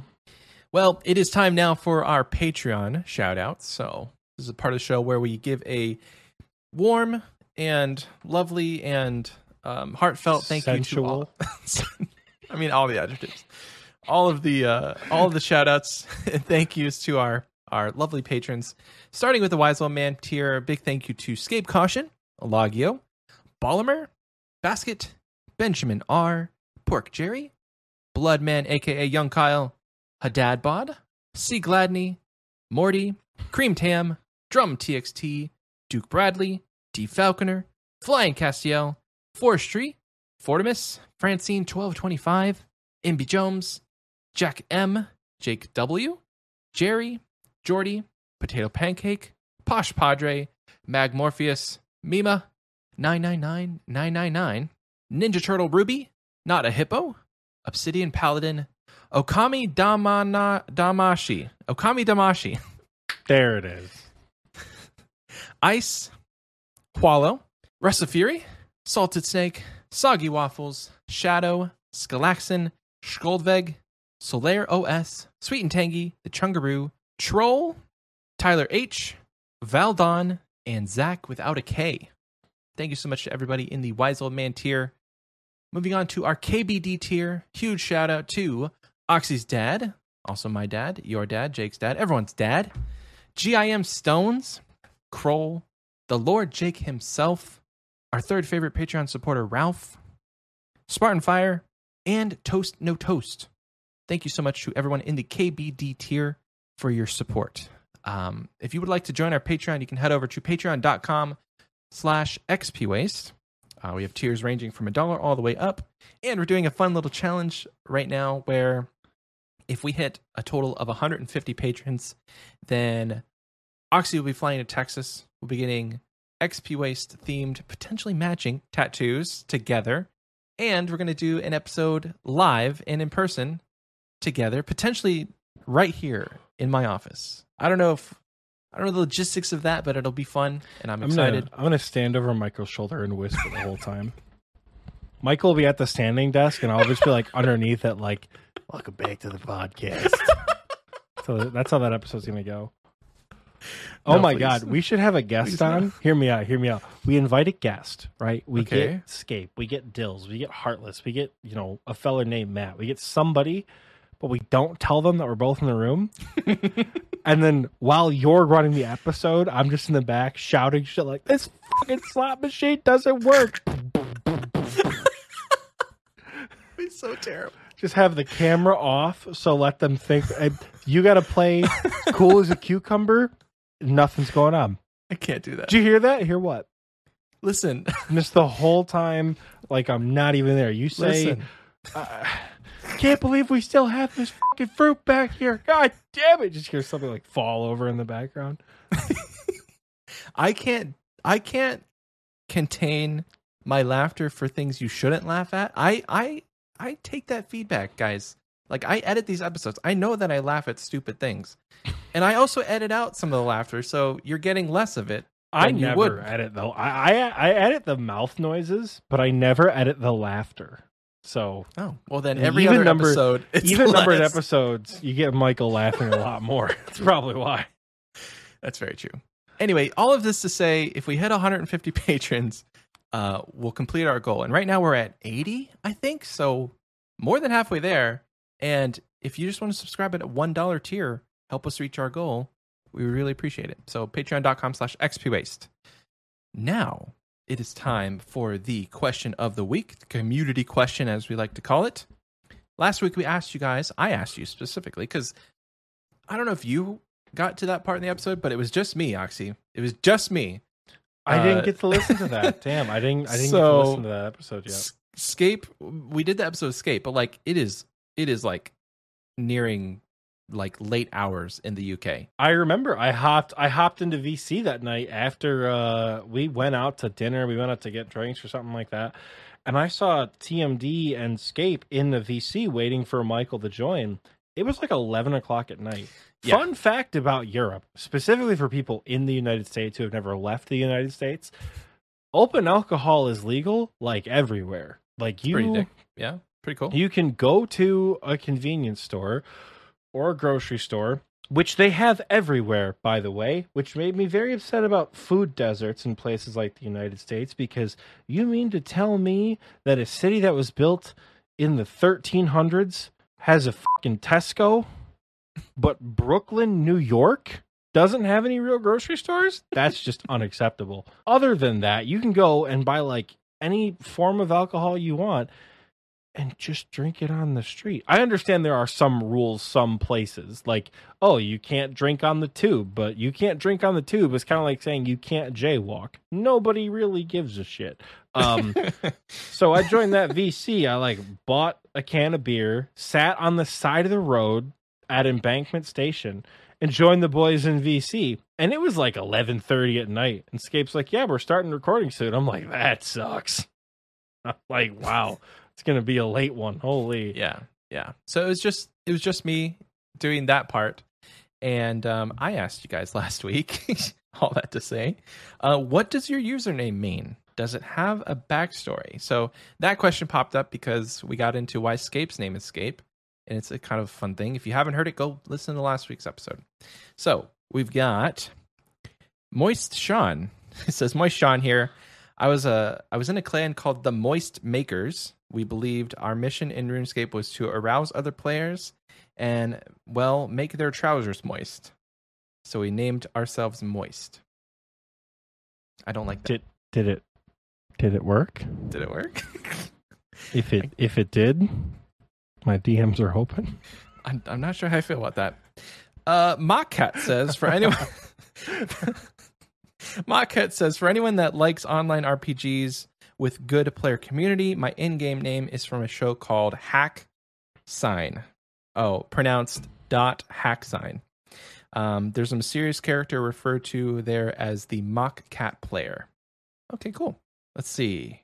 Karatemon 52. Well, my OG name, as you can see, was given to me by my cousin as I loved karate and Digimon at the age of five. Uh, but the two was added as Karatemon was taken. Uh, karate. The two was added because Karatemon Five was taken by someone else somehow. Um, now I'm Dave the Scrub. Long story. Cool, cool, cool. We got Jake AICSTP. Uh, this name is a placeholder. OG name is Deathbeds. Have had the name for 15 years. Just kind of liked it and don't think it has a story. So Jake AICSTP does because it's Jake, Alice in Chains, Stone Temple Pilots, two of his favorite bands. But he didn't say that. I just know that. I was gonna say that took so long for us to figure out. it too. I remember we would we would mention him on the show and be like, "Are these supposed to be letters or words?" So What once we finally figured that out, yeah, I, I I think about that every time he pops up in the CC now. Alice in Chains Uh, Stone Temple Pilots. Frito Lay 17, the second character I made, Frito Lay 15, was named after my original email address I made 23 years ago. When I made that email address, I looked down and saw a bag of Fritos and I was 15. Classic, like, teenage activity. It's just like teenage behavior. It's awesome. Uh, Gibson Les Paul says, favorite guitar at the time I made the account was the Gibson Les Paul. And the character limit, I had, uh, and with the character limit, I had to drop a letter. So I dropped the L from less. Uh, feels bad that I own a Fender now, though. Feels bad, man. Feels bad. Uh, next one's from Bren. I can't say the rest of your name, so I'm very sorry. Um, all of my usernames that I have are called Pogwins. Uh, it's a mix between cat, paw, and penguins, the Gwens. I have a level 3 skiller called level 3 paw, and a main called Pog- Pogwins. It's a very nice combination. Let's see. Bruce City BLRZ. Um, I used to play basketball on a team called the Ballers. Oh, it's Bruce City Ballers. I used to play basketball on a team called the Ballers, and I'm from uh, and I'm from Milwaukee. And last one from Spotify, we've got uh, actually Pork Jerry. He says from an from an autocorrect of beef jerky in a chat channel. Uh, chat latched on and personified Beef Jerry and gave him a backstory. I changed it to Pork Jerry and entered the chat as, as Beef Jerry's evil twin. I love the internet. I freaking love the internet, dude. That's amazing. All right, moving on to our YouTube uh, replies. We have Goths says, so originally I was Chief Toka. It was a Chief Keef reference, but I got tired of people asking me gang related questions when I'm playing video games, so I switched to Goths. I consider myself goth, and I very much resonate with the goth slash skater aesthetic, so I went with that on OSRS. It helps that I also have the original Goths username on League of Legends. Very nice. Next up is Jordy. He says, I have too many. Oh no. my main, who is banned, was named Robale, combinations of the names of my dog, which are Rover, Rocky, and Bailey. My new main, old name, was Jordy Act 4. Jordy is my real name, and Act 4 comes from JoJo Part 7, where a stand name was Tusk Act, Act 4. I read that out loud and I still don't understand what he's saying. Anyway, all my current plate accounts are based off my Iron Man named Jin uh Jinra Jinra. It's spelled D J I N R H A, uh, which is randomly made when thinking of a D and D names, and it stuck with me. Jinpaki is my current OSRS main account, which is a combo of these two names that you can't read, and they're from Tekken. Zerjin, I, I, t- I just don't think I'm saying this right. Zerjin is my RS3 Hardcore Iron Man's name, where Zer sounded cool and sort of like a rank name, but still keeping still keeping the Jin part of a Dinjar. Jin, Jin, I keep wanting to say Dinjara from Mandalorian, but I, that's definitely not how you pronounce it. Next up is 999, spreading the positive energy of Juice WRLD. Tried to share with the world. D Falconer said my RS name is literally just my initials plus a zero because my initials weren't available, which is DMF0. Very nice, very nice. Doombar. Uh, my name is taken from my favorite ever beer, Doombar by Sharps Brewery, based in Rock, Cornwall, UK. What is even more iconic is that I no longer drink alcohol. Two years since I had my last drink, but I kept the name because I've had it for the last 13 years, and it just feels like an integral part of my RuneScape experience. It's a name I had when I maxed on RuneScape 3 and throughout my time on OSRS. And finally, Eyewitness. So back in 05 when I started playing, my RuneScape name was Cheese Fry 23. I stopped playing around 2009 or 2010. Whenever I came back to OSRS, to my surprise, Cheese Fry 23 was taken. Fortunately, because it's not really a great name. so, not really, unfortunately. I had played competitive Call of Duty, and my gamer tag was Eyewitness. Uh, it's a play on words for my last name, Wit. So, I decided to go with it. I actually have two accounts a main Eyewitness and my Iron Man Eyewitness. The only distinction for that for you audio listeners is, and I guess people on YouTube, um, their main account is the letter I and witness, and then their Iron Man is the word I, E Y E, witness. So thanks so much for everybody who answered the community question. It was definitely a lot of fun to get all the backstories. If you'd like to answer this week's question, it will be Are you excited about the new client features Jagex is adding for the C client? And now it is time for the most important part of any episode the achievement of the week, hosted by our very own Oxy. I never, ever want you to go because I I don't think I don't I, am gonna go on a limb and, and, say you did not listen this far into any of the episodes that we released in the last three weeks. You know, to hear my absolute pain having to do your job. It's it's funny you mention that because for the lease episode and the Dills episode, the lease episode, we were flying from Vienna to Geneva. Flight left at like seven o'clock in the morning, which was hell on earth, by the way. You ever had to wake up at 4 a.m. to go to an airport that is somehow Yeah. still shoulder to shoulder packed? Awful. Um, I listened to that episode, and literally, as the plane hit the ground, It was the all right, see you guys after this quick break. Like, all right, awesome, that's cool. And then flying from Geneva to London, uh, I listened to the Dills episode, and we made it to. Uh, I want to say we made it to the community question, which listening to Dills read the community question, I thought was a lot of fun. Yeah. I thought it was a lot of fun to have Dills do the community question. That was a nice little, nice little touch there. Only got about halfway through that community question, and then we were off the plane and it was time to go. And then when I left, the new episode hadn't come out yet, uh, Mm. and I forgot to listen driving home. So no, I have not listened. So much so that I definitely didn't forget that achievement of the week was a thing, and I definitely didn't have to go into Discord while Michael was still reading the Spotify questions and find the date we have to backlog achievement of the week. Since I didn't have to do that, we do have a good set of achievements here for you guys this week. There's a lot of them. I am not going to go back and read the ones I wasn't here for because that sounds like hell, and I'm so glad Michael took care of that for me. Yay. The man is a king because I don't have to backlog and do it.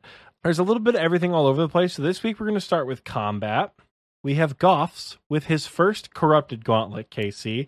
Everybody loves a good first corrupted gauntlet, KC, if you guys Nice. know what I'm saying.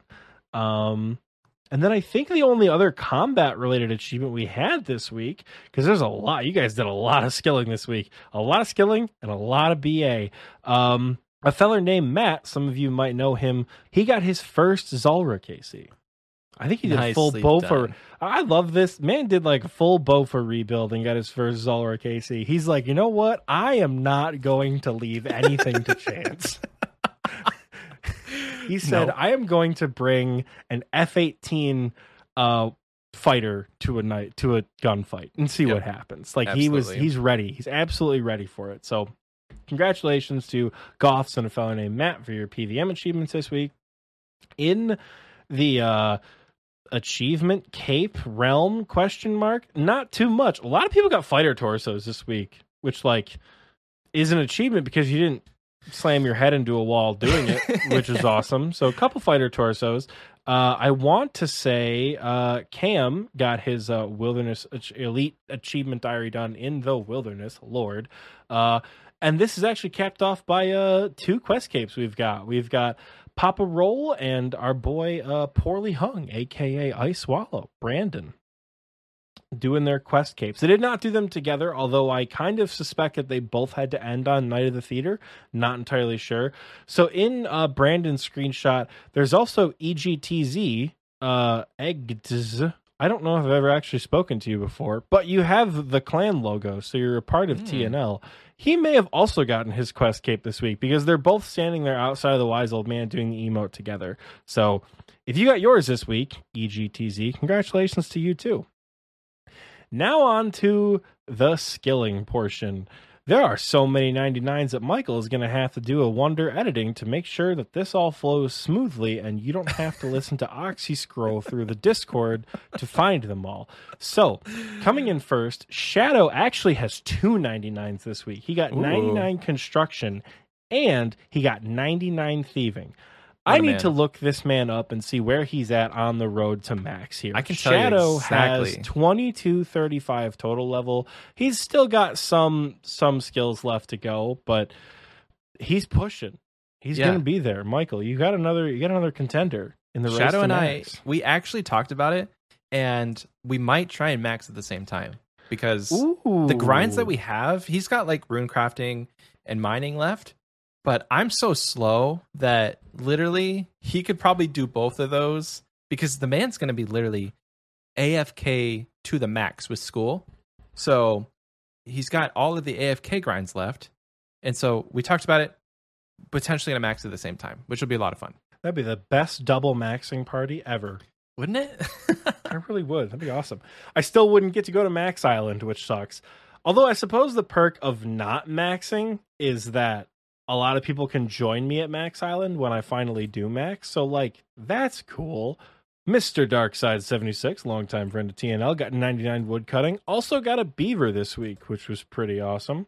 Hmm. Uh, for Vitney, got 99 attack, which we do love to see. you haven't been here for the last couple weeks, obviously, but for Vitney has just been crushing it. He's got at least 199 every single week that I've been doing these. So Really? yeah, He also got 99 prayer. I was going to say, I thought he got 99 prayer as well. He did. There's 99 prayer from For Vitney as well. Um, our dear friend and another fellow Infernal Cape rank, Jamie, got 99 smithing this week. Jordy, the man of apparently 48 different usernames, got 99 cooking this week. And I think Nice. that just about caps off all the 99s this week. And we do one more scroll and make sure, but I think that's it. Uh, we did almost miss Jack Monero, who got his fire cape this week. Monero UK in uh, in the clan chat. Congratulations to you for getting your first fire cape as well. I think that caps off achievement of the week. Continue to do things that are awesome. If you did Mhm. something awesome, put it in our Discord, whether it's in the levels and achievements channel, or the awesome drops channel, or the Iron Plaza channel, or if you got a ridiculously shitty drop that you want to show off, we have a channel for that too. Point of the story join the Discord and hang out. If you didn't get shouted out this week, that is okay. Keep doing awesome things. You will get shouted out eventually. hell yeah. You guys are awesome, and I'm glad I got to come back to a plethora of content to read about in my inaugural week back on XP Waste. So just to save you a little bit of like cringe, I'll just tell you how I went. did you? Thank you so much for doing that. By the way, that is harder than it looks, folks. Um, you have to scroll through a channel that is not organized and then put things in a category in your head. So, Oxy, you you're one hell of a man for doing that. One Um, day we're gonna leave the uh, achievement of the week section completely unedited, so you guys can like we'll leave it in the Oh, show. It'll be a really, it'll be a really bad part of that episode because you guys can hear. uh, Again, it's a lot like the Patreon names where it sounds really good and it flows all together when we like edit it to sound like that. mhm. But a lot of the times it's like, hold on, who is Oxy M? That's okay. Oh, okay, so that's oh shit. I'm in the party Pete's here. No wonder I don't recognize these names. Um, OxyM and uh, blood. Is it Hound or Hound? It's Hound. Okay, Bloodhound. Yeah. So we cut a lot of that out to sound a lot smoother. And achievement of the week is no different. Maybe if you guys really want it, one week we'll have a super busy achievement of the week and we'll just leave it un unedited. You guys can see what the process is really like. oh man, Not that it's not worth doing, because I think it's a lot of fun that we shout people out. I've not listened Yeah. to many other podcasts that kind of do this sort of like recognition for some of these things that take hundreds of hours sometimes. Oh, yeah. So I absolutely love doing it, and I like how it sounds when it's done edited. When it's finished being edited, it's just a little clunky to get all the words out Mhm. sometimes. But yeah, the the last one I did, instead of putting stuff in categories, I literally just read as they came in Discord. just so there was the like Discord. just read the link. so I was like, I'm I'm really not good at this. So let's just let's just make it as easy as possible. I'm just gonna go down the list. so but uh I think now it is fun question time. But wait, we have some postcards to read. Um these are very interesting because one of them is actually uh, hmm, uh let's just read it. So it says, "Dearest XP Waste podcast hosts, I'm writing today to confess my love for Oxy. He is so funny and so handsome and is doing so good in the Inferno. What a perfect specimen. Anyways, Prague is awesome. It is Prague, right? I don't know. It Okay. might be. I can't read your handwriting. Who said it's my handwriting? What do you mean? I didn't send that postcard. Somebody else must have. anyway, Prague is awesome. Old as shit though. Old as shit too. Ate at a restaurant that opened in in 1375 the other day. 10 out of 10 would recommend coming here. From Para with love, Oxy's secret lover, admirer, and fanboy. I told you it wasn't me. Yeah, it's definitely not Oxy. Um, they have a fun question. Should we should we save these um, fun questions because we have a you weren't here last week, but we actually have this postcard too, which has a fun question from Eyewitness that I didn't read. Um, but we have two fun questions. We'll I- save I'm these for next week. I was gonna say, did you get? Hold on. Did you get the other postcard with the space thing on it? You sent me a Snapchat of that. Yeah, that's the one. Yeah, I have that. There might I, I'm not sure who sent those, but there might be a fun question on that one too. There might yeah, be fun fun questions on there might, all of these. There might be. There just might be fun questions on every postcard you have received. There really from is. someone who's been traveling around Europe. and you Uh, can see right there, if you're on the video, uh, is Oxy's original. I mean, somebody's original from Europe. Their original postcard that I've hung up on the wall. I think that's the Berlin one I see back there. Yep, yeah. it is Berlin. Yep, That's yep. the only one that arrived. We I we sent postcards.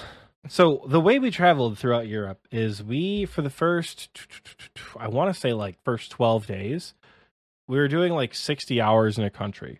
So it was like 3 days in Copenhagen, 3 days in Berlin, 3 days in Prague, Vienna and Geneva. 3 mm-hmm. days across those three cities. So every other day for 12 days we were traveling. And every other day for 12 days we were finding postcards and I was sending one to you at the the thing, the Yeah. XP waste thing. Because I'm PO like, box. that'll be fun to go check the PO box. That'll be a good time. I'm sure Michael Yeah. will plug that here eventually. Um, but by the time we got to London, I was so like physically and mentally exhausted from the trip that it was the last day I forgot to send a postcard. I was like, oh, yeah, whatever. He'll be fine. so I just didn't send a postcard. There will be no postcard from London. But if Oh. you have three, there should be three more somewhere in the three mail. more, There should be three more somewhere in the mail, all of which may or may not have fun questions on them. that's awesome. Did you read the space one yet? I haven't read the the fun question or the postcard. Uh, the the postcard. I don't know if you've actually read the fun questions on any of them or I not. I did read the fun question on this one. I fi- I figured so a lot of them I like put fun question in like bold in case you didn't want to read it, you would know where to stop. But, yeah, right there. Okay, Yeah, that's my dog shit handwriting live on the So- podcast. too. I write like a second grader. I you said it, not me. So this one is from it actually is from Oxy, and he said, "Dear Michael and and quite possibly Oxy, the LHC located in Geneva. Um, I'm not. This isn't meme. I'm not memeing right now. I cannot read this. Uh, s- slams particles. Oh, okay, okay. There it is. We're not leaving any of that out. Michael's struggling through my handwriting either. what is L? What large, large har harem collide? Can you help me here? It's on the postcard, Michael. Check the upper corners of the back. The LHC. That's all it says. Check the bottom end Nope. Nothing. Sorry, man. where it says Large Hadron Collider. Nothing here. I literally will show you this right now. It's not on there. The only t- the only part that says large hard hadron collider is your handwriting. Where I where I say Large Hadron Collider written right there, and then it says LHC. Oh yeah, I suppose it doesn't say that on there, but yeah, that is the Large Hadron Collider in CERN, uh, which is a facility outside Geneva, Switzerland. Okay, so with that knowledge, I'll continue reading. Uh, they slam together particles at damn near the speed of light. TLDR, answer to the universe, 10 out of 10, very cool. Answers to the universe, 10 out of 10, very cool. Fun question. So We'll yeah, there's there's uh, we don't know which fun question we're gonna read. Michael just wanted to read the postcards. I do love I love getting postcards. Thank you so much, whoever is It's Oxy. it's less fun. It's less fun now that I'm back that you haven't received them all. I was really hoping you would receive them while I wasn't would- here. You would think Um, three weeks like w- would be enough time to get them to me. International Um, but this says postage takes forever though. It says love, uh, love and exhausted but still devilishly devilishly handsome Oxy. Thank you, Oxy, for sending those postcards. so I think this will be the fun question that we ask um, from Eyewitness because I haven't I haven't read it in like two weeks. I don't remember what it was, and it's not a fun question that Oxy has already asked. So we'll do those next week, or maybe we'll just We're- post your fun questions the- in the Discord. The and let other people answer backlog them. the backlog of fun questions finally exists. I think It there's does. one of the postcards I say the fun question is not how does Oxy think of all these fun questions when he's not recording. Uh, because like you had no, no, nothing but time on your hands to to, to think of. It's not even like I had nothing but time to. We wake up at six o'clock in the morning. We'd shower. We'd go find breakfast. Sometimes at the hotel. Sometimes somewhere else. And then we would just gallivant around whatever city we were in till like Yeah. ten thirty at night. So it's not like I had a ton of time on my hands. Things just sort of like popped up every now and again. Mhm. So So the fun question from Eyewitness says, if you could design a new old school RuneScape skill, what would it be? That is a very, very tough question to answer without literal hours of prep. Holy cow. Um do you want to go first? or should should I go first? a new skill in old school RuneScape. Yeah. Yeah. what would that even look like? Man. I can think of a bajillion improvements to existing skills, but like, what could a new skill offer? I don't know. Maybe there could be, and I'm trying to think of like new, new, new skills. Like, it'd be so easy to rip Dungeoneering from RS3, and that would be one of the funnest additions I'm sure old school would ever have. But I'm like trying to think brand new skill, hmm. because everything that I'm thinking right now is just an improvement. Like I just thought of, uh, you know, you're t- you tend to a farm, but we already have farming.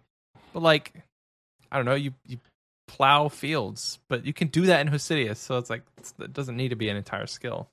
Maybe Um, maybe there's like I, I the two that I have randomly just literally thought of right now are like a foraging skill where Hmm.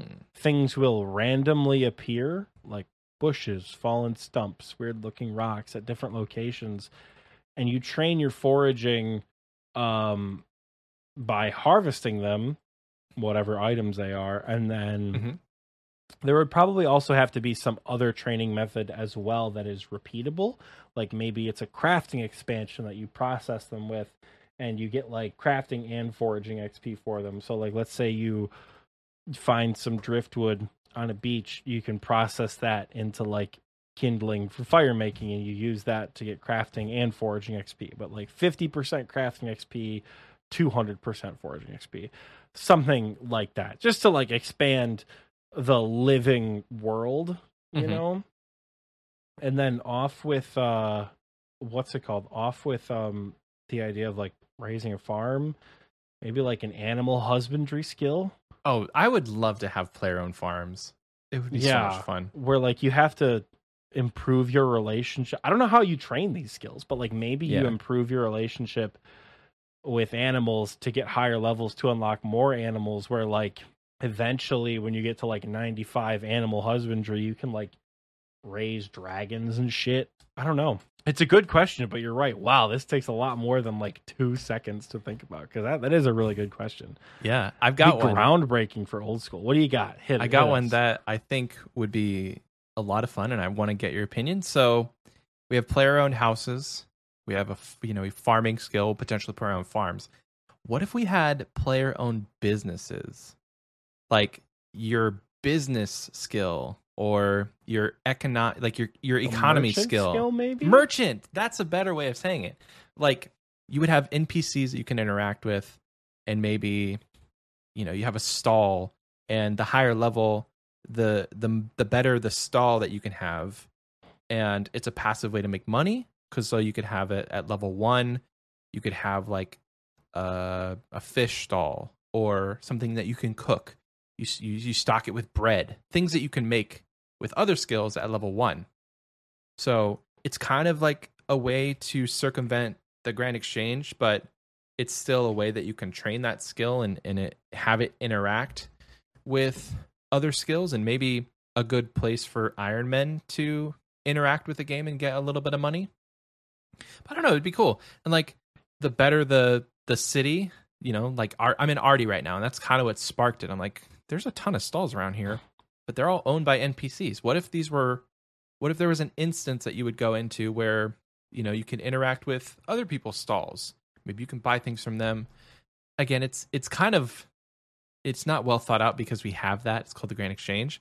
But there's nothing Mhm. that says you can't yeah jake thanks. Jake in the recording group chat says ge question mark? Yes i know it's a ge but make it a skill it damn it. be- maybe it could be something like the higher level you get, the more like crafts or specialties that you can go into. So like let's say level 1 you can only be a fishmonger, but by level 70 you can do smithing, fishmongering. Mm. Maybe you can sell runes that you've created. Maybe at the higher tier you can sell goods from slayer monsters you've killed. Maybe it's something that works off of your existing skills and skill levels. So and maybe it is more of like a a passive moneymaker than anything else, such that like, you know, as long as you can keep it stocked with some items or you can do something to it's got to have some sort of input right Yeah. there's got to be some sort of input whether it's gold whether it's time whether it's items that you would use to sell like maybe if you were a, a level 80 smith with the merchant skill or the business skill whatever it is if you put 10 rune plate bodies in you're good for like a week selling Mm. rune items and maybe it's something you go back and like check that like npcs purchase it Right. That's maybe kind of you can not maybe maybe there's escape at that point. maybe there's a way that you can like with a high enough level you can haggle prices for merchants. Like you can mm-hmm. in a game like skyrim or you can i don't know Oh, that'd be yeah, cool. haggle Oh, prices or like you would get a discount in shops with the higher the level that you have because you're like your yeah merchant skill you've gained. yeah exactly Yeah. or maybe Huh. like if it's you know maybe maybe it's a weird meta where like the higher merchant skill you have some places places increase prices even more Mm. So maybe it develops a weird meta of like don't train merchant until you have 200k on like some weird Iron Man shitter account that like yeah. Once you have that then like the runes go up from 200 GP to 208 GP or some Mm. weird thing like that. That once you have a higher level merchant, the locals are like, "Oh, this guy's got money. We can charge him more."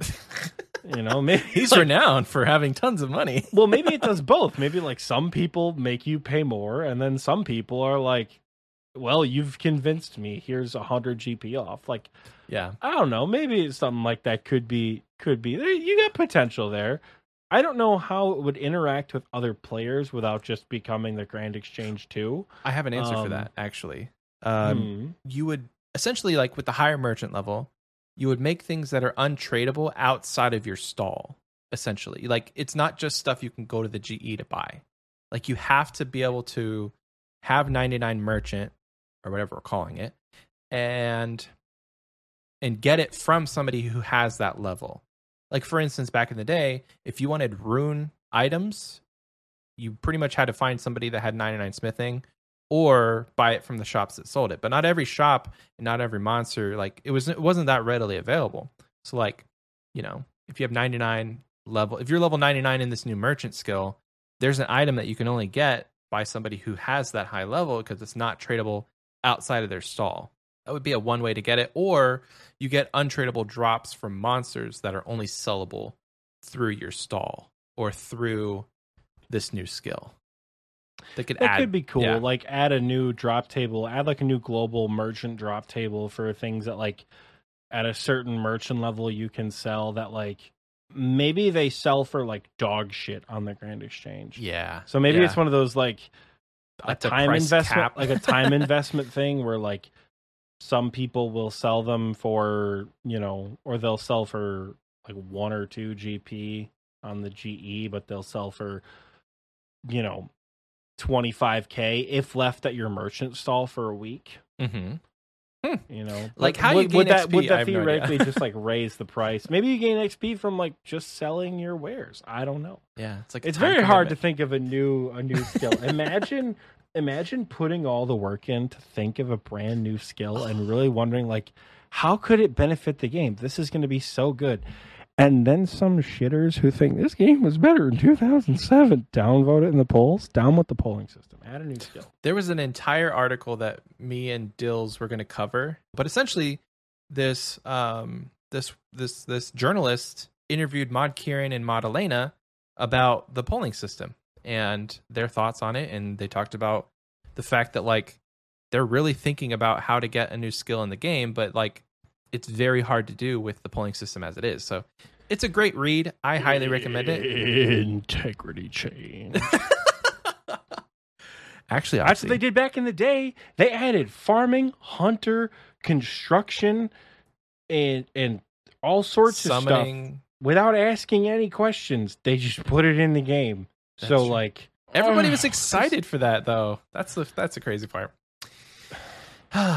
anyway, guys, thanks so much for the fun question. Eyewitness, you'll see your postcard on the board next week, and then Oxy's postcards in the following weeks will be up there as well. This is a giant giant postcard, by the way. Like I think is at the size- top of it, I think at the top I put "fuck it" long postcard.